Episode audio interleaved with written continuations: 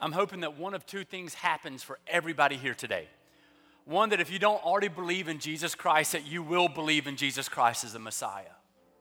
And that if you already believe in Jesus Christ as the Messiah, which I'm, I think it's a safe assumption, the majority of you would say yes, is that if the, that you fall into that classification, that category, that you would now be awakened in your faith in who He is. That you won't sit where you have been, that you will grow to where God intends for you to be. To allow it to sit and to dwell, to penetrate so deeply into your heart that it will cause you to live a life of abundance like you've never known before.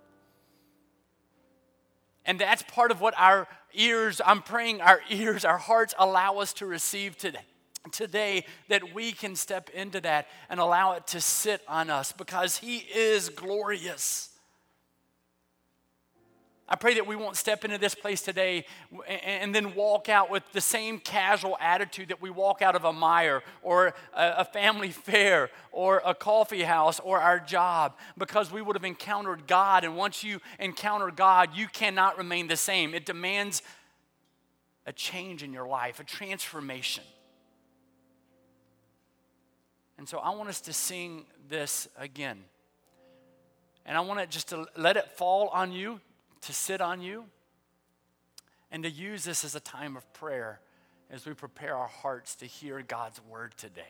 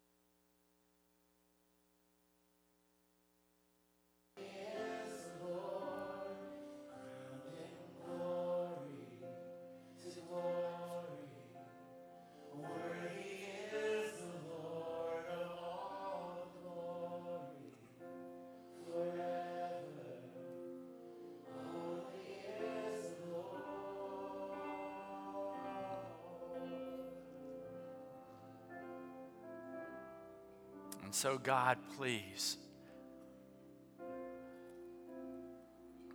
I don't care how much we think we already know, today, grow our faith.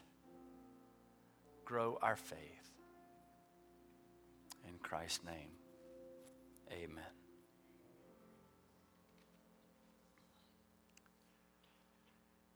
Any of you guys play the odds? Right? How many of you have been to Little Caesars? No, that's um, Little River. No, Little. Go down 131. What's the name of that casino? Gun Lake. I was testing you. See how many people go. That was a test. Um, Little Caesars is a pizza company, isn't it? And, uh, and also some more things. I want to play the odds a little bit today. And this is how I want to do it. I want to give you the odds of winning the lottery. All right? So here they are for us. So I'm going to go ahead and throw up here right now. Here are the odds of winning the lottery. This is the Powerball ticket. All right, one in 292.2 million. There's like what 300 million-ish people in the United States. Think about that. It's pretty good, isn't it? Yeah, go throw all your money toward that. It's, it's got a good chance of winning. All right.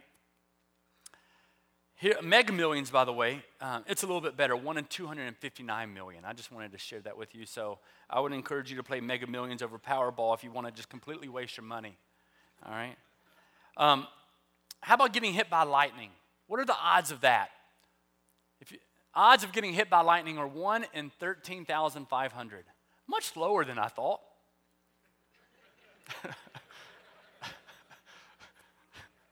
Literally, I was on. The, it started raining the other day, right? Um, when I love rain when it's 33 degrees outside, and um, so I'm cleaning out gutters that were clogged up, and I'm like, oh, I got to get up there, and I literally got down because I had just done this research. I think I'll wait and just let it flood. Odds of being killed by a shark. How about that one? That's a good one. One in 3,748,067. I, here's the good news. I think it's far less likely if you live in Michigan. right? At least you all wear sweatshirts that say no salt, no sharks. So either you have bought into something that is not true. Um, so those are some odds. I want to give you some more important odds and some facts for us. Um, I cannot encourage you enough to write some of these things down. Some of the passages of scripture that I'm going to be able to share with you today, but also uh, some of the facts about what was taking place in terms of Jesus being Messiah. One, because for some of you, you want to know how to better share with people about is Jesus Christ really Messiah, and this can help you in doing so, right? But also because some of you need to hear this today, even though we understand um, that facts will never be enough for the faithless. It just won't be. I shared it last week. I'll share it again probably in a couple of weeks. Some of you have just determined for yourself you will not truly believe. And yes, you may even come to church every week, and some of you still don't really believe because if you really believed, everything else would change in your life. I want to begin with Micah. Micah 5 2. Jot that down. Micah 5 2. Here's the prophet Micah writing 700 years, 700 years before Christ, right? And out of all the thousands of cities in the world at the time, he actually designated Bethlehem of Judea as the birthplace of the Messiah. This little hole in the wall place. 700 years before Christ, Micah 5 2. Think of that. So here's the Word of God, majority of written within about a 1500 year period. And throughout all of those hundreds and hundreds and hundreds of years, all those centuries, you have people 700 years prior speaking of what would come from this hole in the wall place. Another one to write down Isaiah 7:14. This is about the same time period when Isaiah is writing this, when he said that Christ would be born of a virgin. You know, wow. 700 years roughly prior. In fact, just over a thousand years before Christ, there's a prophecy about Messiah's hands and feet being pierced, which was, by the way, within a thousand years before Christ. That was 800 years before crucifixion was even implemented by the Romans. It was roughly 200, 250 years before Christ that they began implementing crucifixion in the manner in which Christ was executed, crucified. And so, yet, 800 years before that, you have such prophecies coming to fruition. Malachi 3:1, another one. This is pinned a little closer to the birth of Christ. It's 425 years before his birth. Malachi 3:1 specifies that the Messiah would be a contemporary with the, the Temple of Jerusalem. And, and that's exactly what was happening. Of course, it was destroyed in 70 AD. How about Zechariah 11, 11 through 13? Written just over 500 years before Christ. And I encourage you to compare that with Matthew 27, 3 through 10. So, Matthew 27, 3 through 10, compared with Zechariah 11, 11 through 13. Because here's Matthew 27, written roughly 25, 30 years after the birth of Christ, a little bit more. And yet, what you find is this amazing, well, it's far more than a coincidence. You start to recognize that there are literally hundreds of prophecies for who Jesus, the Messiah, would be. And they've all come to fulfillment. Like these are some, this is something that if you had these types of odds, you would be playing those odds all day, every day, never going to sleep. There's a book out there, and many of you hopefully have read before. It's called Science Speaks. Science Speaks. It's by a guy, Peter Stoner and Robert Newman. And the book was based on the science of probability, right? And it's vouched for by the American Scientific Affiliation, right? And it's the probability of setting out the odds of any one man in history fulfilling simply eight of the prophecies. Now, there's, there's considered to be roughly uh, 60 major prophecies fulfilled by Christ, nearly 300 altogether. So, do, do, think of this the odds of one person fulfilling even eight of the prophecies. And they're looking at this, and these are some things that they came out with. Um, in fact, let's look at this slide here. What you have is the odds of one person fulfilling eight of those prophecies is 1 in 10 to the 17th. You see the numbers there. By the way, that's eight of the prophecies, only eight. You also see the odds of one person fulfilling 48 of the prophecies is beyond human comprehension. Beyond human comprehension. And yet there's roughly 250 more prophecies to go. Jesus Christ fulfilled 332 distinct prophecies. 332. Like even for the, those people who they have to have everything just right in order for them to believe it and to buy into it, I'm trying to speak to you today. Those, those individuals who want everything, like, no, if, it's, if there's any probability that something can happen, this is the greatest probability that he is Messiah when you look at all the prophecies that have been fulfilled than anything we have. Take it to the bank, and that means it should stir your heart it should awaken your mind. That one guy said, here's the likelihood of it is that it's the state of Texas, right? Maybe you've heard that before. If you uh, if you cover the entire state of Texas, and there's a guy standing here, watch this photo.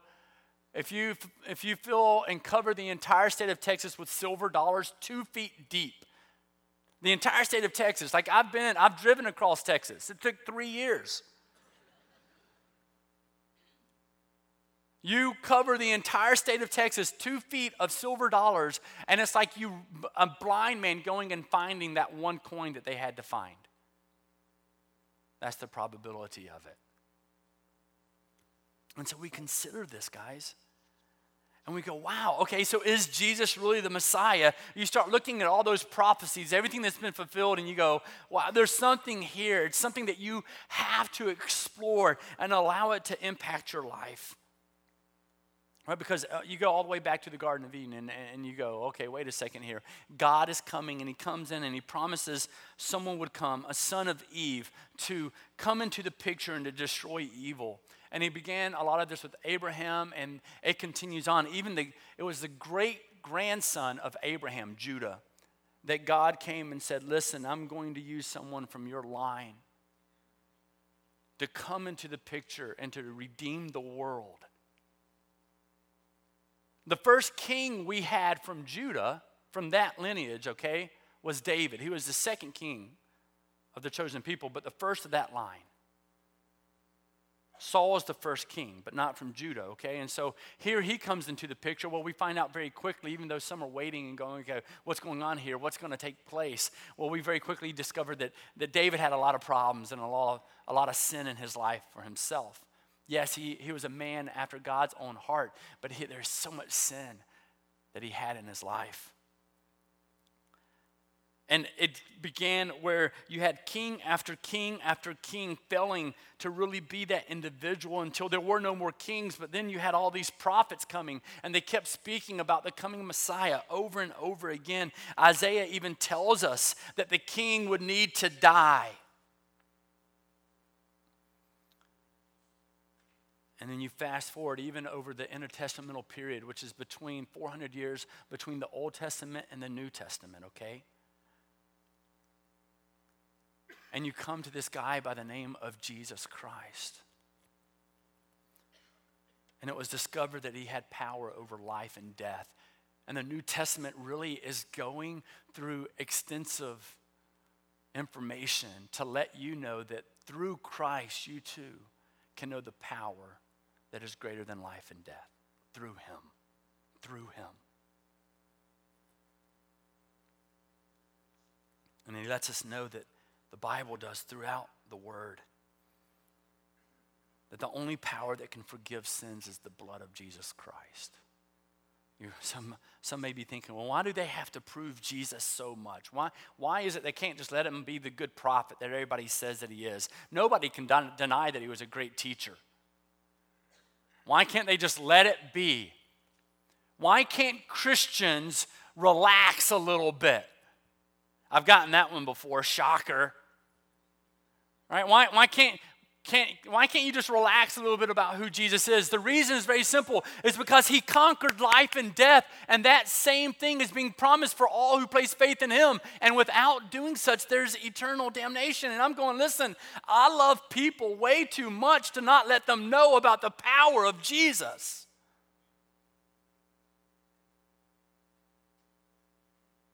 And so we can't have the distinction that so many people want to have.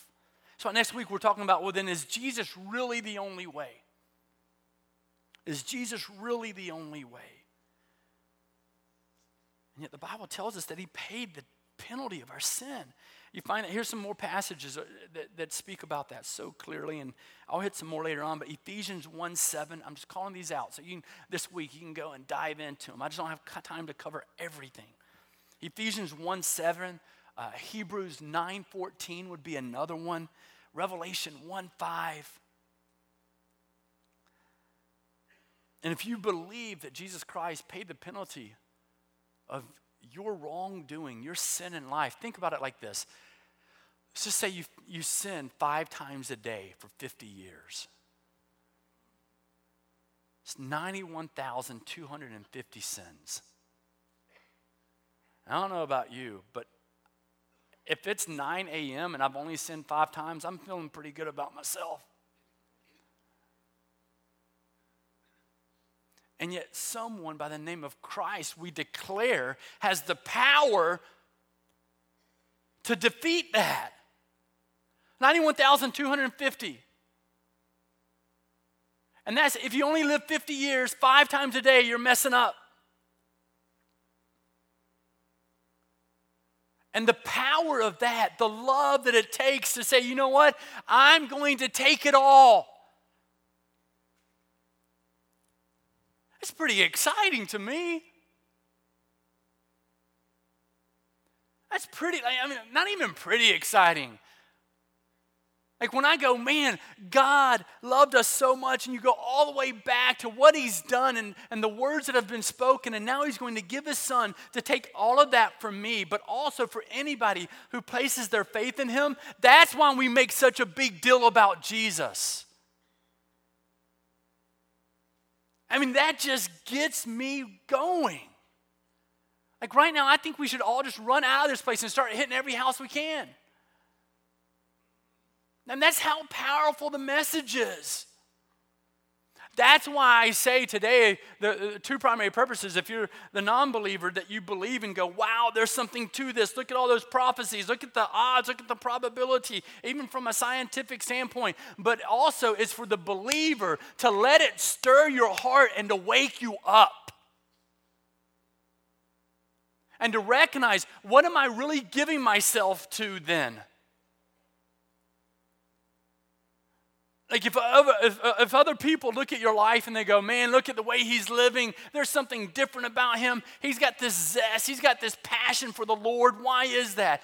Because to me, if you look at 92,500, and that's way on the low end, and I go, someone's taken all of that for me, the penalty of that, the payment that was needed for that, you better believe I'm waking up in the morning and I'm excited to declare that He is my God.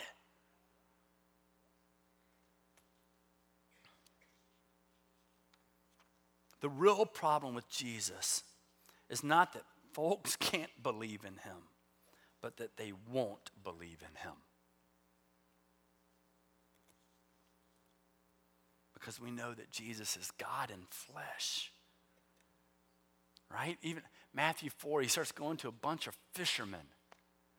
Matthew chapter 4, and he says, Hey, come and follow me. And what he's really saying is, Hey, come on, be my disciple. Be my disciple. Let's, let's go do this.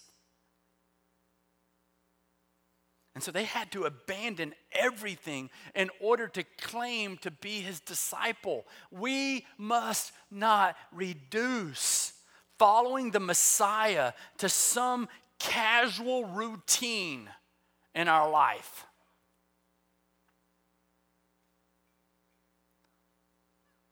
But I think the majority of people, when it comes to Jesus Christ, um, I would compare following Jesus for a lot of people to working out.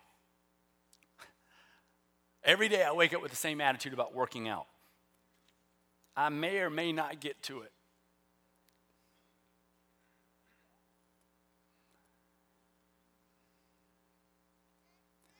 And so many of us view ourselves as disciples, and we really, if you look at our life, we go, we may or may not get to it.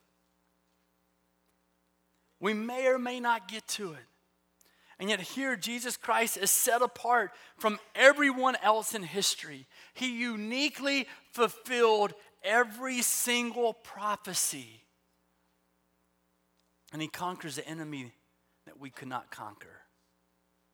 Christianity is more than one option on a giant buffet, it is the only option. And we know that God lives in those who come to him through faith in Jesus Christ. Even Peter was preaching right away when he began to preach. He preaches, Repent and be baptized. This is Acts 2:38. Repent and be baptized every one of you in the name of Jesus Christ for the forgiveness of your sins and you will receive the gift of the Holy Spirit. Paul also, he knew that God lived in him. And so he says the following in Galatians 2:20. He says, I've been crucified with Christ. I no longer live, but Christ lives in me. The life I live in the body, I live by faith in the Son of God who loved me, gave himself for me. Goes even further in Colossians 2 9, where he says, God revealed himself fully in Christ Jesus for in Christ, all the fullness of the deity lives in the bodily form. Really, what this means for us is by partaking of Christ, having faith in Christ Jesus as being the Messiah, we can now be a part of God's own divine nature. Here's how Peter, uh, in, in 2 Peter, how he sums it up. 2 Peter 1 through uh, 2 Peter 1 3 through 4. Says, Divine power has given us everything we need for life. That divine power, by the way, is the power of Christ and what he's done. Knowing that all these prophecies, he's fulfilled every single one of them. And so all of a sudden, what you see is divine power. That power has given us everything, everything we need for life and godliness through our knowledge of him who called us by his own glory and goodness. Through these, he has given us his very great and precious promises so that through them you may participate. There it is. So that you may participate in the divine nature and escape the corruption in the world caused by evil desire. You see, Jesus is the Messiah. You look at the science, you look at the proof, you look at those things and you go, wow, then why? Why would God allow his son to come in in that type of way? And to be a payment of all the sin in our life. And this is what we this is what we find. Jesus Christ came revealing God. Here are a few ways that we see Jesus revealing God. One is that Jesus revealed God's character and all that he did, how he acted toward, and how he treated other people. When he even said the words, I've not come to be served, but to serve, he showed us the nature of his Father. Three in one, the Trinity, Father, Son, Holy Spirit. That's why it's so important for us. That's why we speak about all three of them here. In fact, I think the majority of churches, what they do is they concentrate 95% on Jesus, about 4% on God, and about 1% on Holy Spirit. Well, it's three in one, all equal. And you go, wow, we need to understand the three of them and the power, the Trinity. So here's Jesus coming in, revealing God's character. But also, it shows us that Jesus died and conquered death so that we could be reconciled to him. I want to give you some more passages as well Romans 5 10 through 11. Romans 5 10 through 11 says, If when we were God's enemies, we were reconciled to him through the death of his son, how much more, how much more, having been reconciled, shall we be saved through his life? Not only is this so, but we also rejoice in God through our Lord Jesus Christ, through whom we have now received reconciliation. Jesus also revealed God's plan for the church. Ephesians 2 14 through 22 addresses some of that. Ephesians 2 14 through 22. But here comes Jesus, and through Peter and through Paul, he starts to let them know that the, the church is to transcend national barriers and, and racial barriers and all of these other things, and to allow everybody to come to know the same God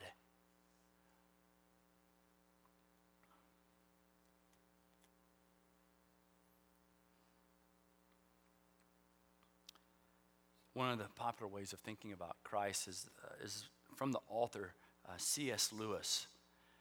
C.S. Lewis is known for Chronicles of Narnia. Maybe you've seen those movies before, read the books before.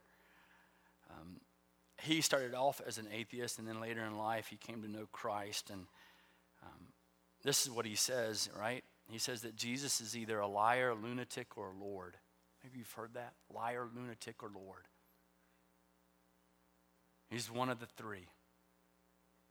But by the way, there's a, I want to show you a couple of pictures that I think would actually represent maybe who Christ re- would really look like. By the way, he wasn't, he was not albino like me.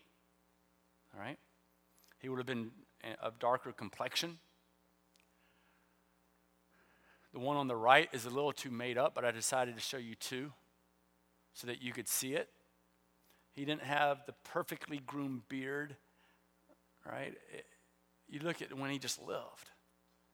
So here's C.S. Lewis. He's saying, Here, let me tell you about this guy. He's either a liar, a lunatic, or Lord. Why? Because if Jesus says these has all these different claims and they were false and he knew it, he's a liar, right? It's not very complicated. But if he has all these claims and they were false and he didn't know it, that means he's a lunatic. He's delusional. He's an egomaniac. I haven't met many egomaniacs, though, who come and say, Hey, I just want to serve you. I'm going to.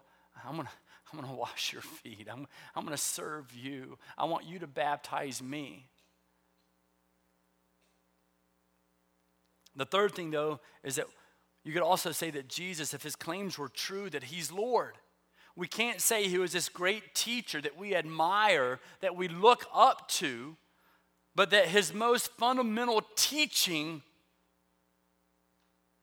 was a monumental error that he was Messiah, the Son of God. You know, I think the question that is begged for us is what classification have we given to Jesus? What classification have you given to Jesus? What is that? And if you don't really know, if you're not sure, think about somebody coming over to you and just saying, "Hey, who do you think Jesus really was?" And you don't really you don't know them, and so you don't know what their stance already is because a lot of times we change our answer according to who's speaking to us, right? If I walk up to you and uh, you recognize me, right, you're gonna I'm gonna say, "Hey, who do you think Jesus is?" You're gonna go, "Oh man, he is the Son of God. He is Messiah," and then you're gonna break out into some Hallelujah, praise the Lord's. But how about someone who walks up to you and you've never met before, so you don't know how they, how they believe or what they believe, and they walk up and say, Hey, I, real quick question who do you think Jesus is? What do you say? Do you have as much enthusiasm? Do you have as much zeal? Do you have as much conviction in answering who Christ is then because of not knowing the response of the one who's asking?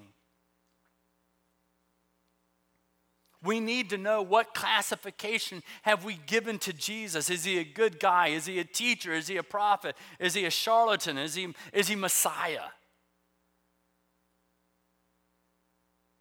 Because again, the primary purpose, let's be honest, the majority of people here are believers. If we really believe all of these things are true, it means tomorrow your life will look different than it does today. And that on Tuesday it's going to look different than it does tomorrow. And on Wednesday it's going to look different than it did on Tuesday. Because someone so great who fulfilled every single prophecy, who's come to usher in the conquering of Satan, who has come to usher in the forgiveness of sins, deserves no less.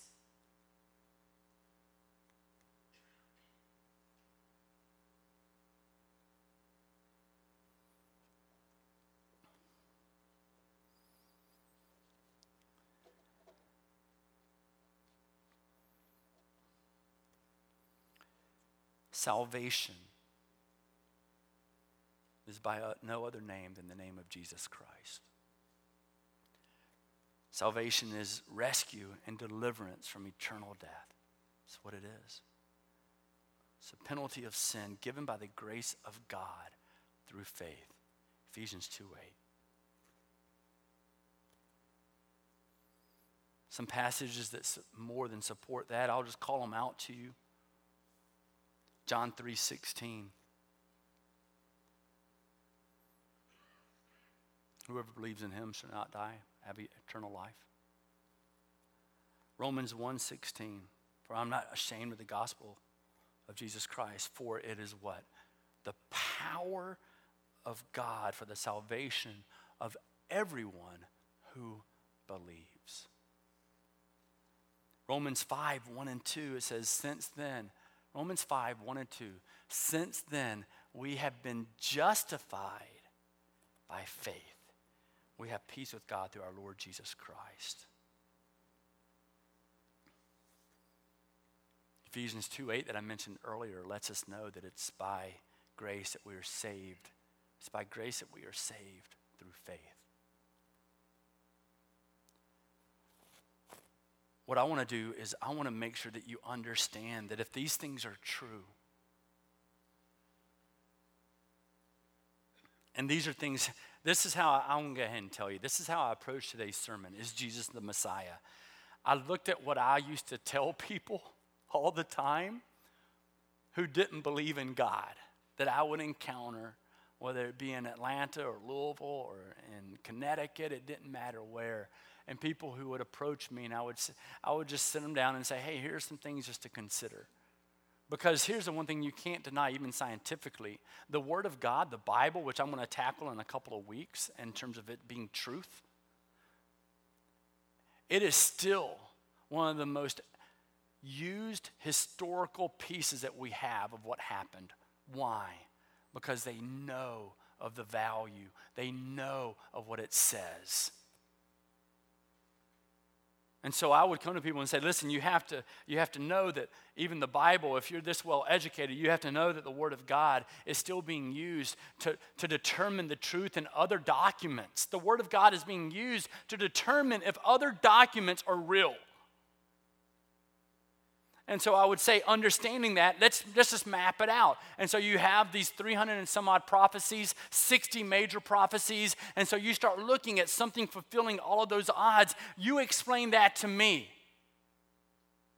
Because we even know there's proof of the time frame of 1500 years in which all this was documented.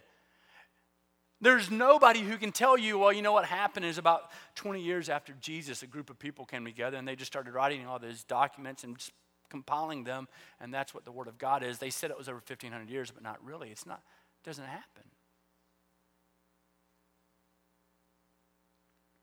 And so I, I can't help but to recognize that if this is truth, if Jesus really is Messiah, then it's going to serve as a catalyst for change in our life every single day. I think that's one of the things that got me so badly. I'm sitting the, on the street in Atlanta, Georgia and this is when I'm really struggling with business, or do I go back and go to seminary? I'd already graduated, I'm going, who goes back to school when you just got out of school? That doesn't make sense to me. And so I'm going, what do I do? What do I do? And I'm sitting there and I'm talking to some people, and one of the guys who were just saying, I don't believe in God, I don't believe in Jesus, I don't believe in any of it. and he was vocal about it. And you had to be very careful about how you approached it because he was also a very large man. And he goes, I know it's not true. Because if what you say is true, all these people who go to church would act far different than what I see.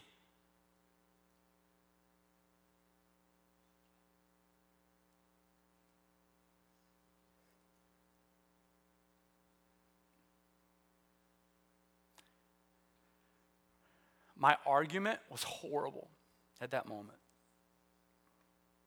My words were this You're right. I guess the majority of people who are showing up in church don't really understand who he is.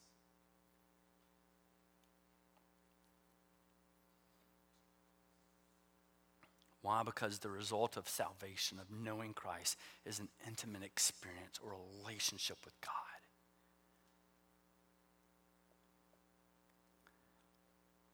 John 1:41. I'll leave you with this. John 1:41.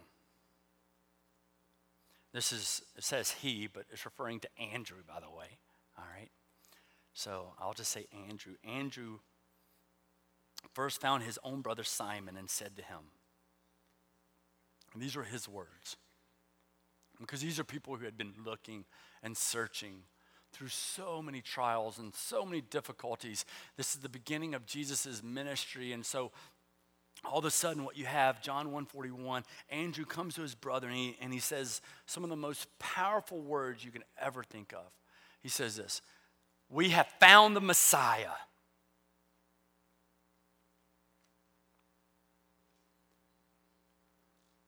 Those are his words. We have found the Messiah.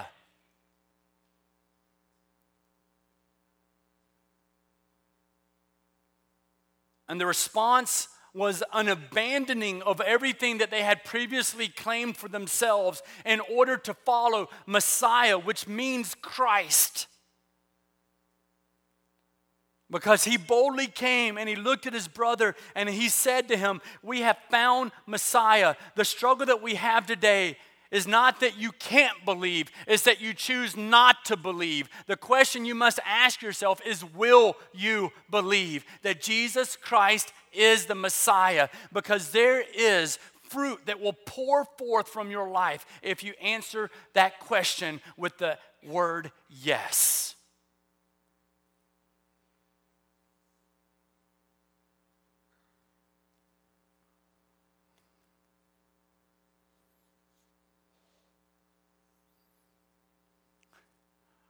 We have found the Messiah. We have found the Messiah. We have found the Messiah.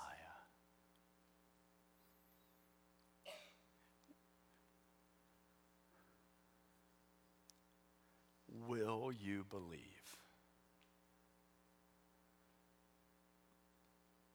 Now remember, and again, we're, we're going to go ahead and conclude today, but remember this. If your answer to believing is yes,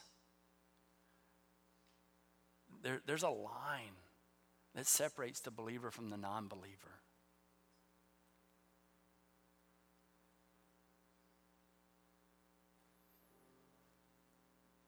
I mean, it's, and it's, it's a drastic shift from one to the other.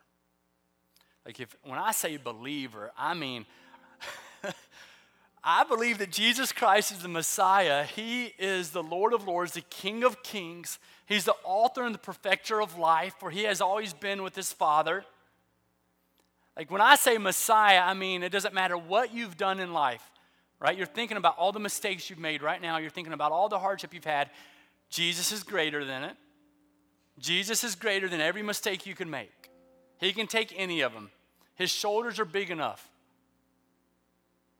I think of Jesus Christ being the guy who comes in. He fulfilled 300 plus prophecies over 1,500 years.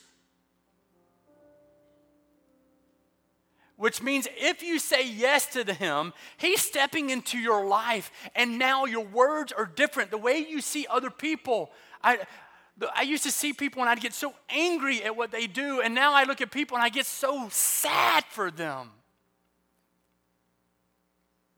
Right? That's why I think Palm Sunday, we all know, if you've ever been here on Palm Sunday, it messes with me because Jesus walks in to Jerusalem for the last time. He sees the people and he weeps over them because I think he was so sad for their spiritual condition. And when you say yes to Jesus, everything is now spiritual. And so when I see people acting out and angry and with hatred and with venom coming from their mouth, I look at them, I, I'm, I hurt for them, for their spiritual condition. Because I now believe that no matter what this world drops on top of me, the name of Jesus is greater. And some go, Well, you don't, you haven't walked what I've walked through. Yeah, but I believe in the Word of God, and Jesus has.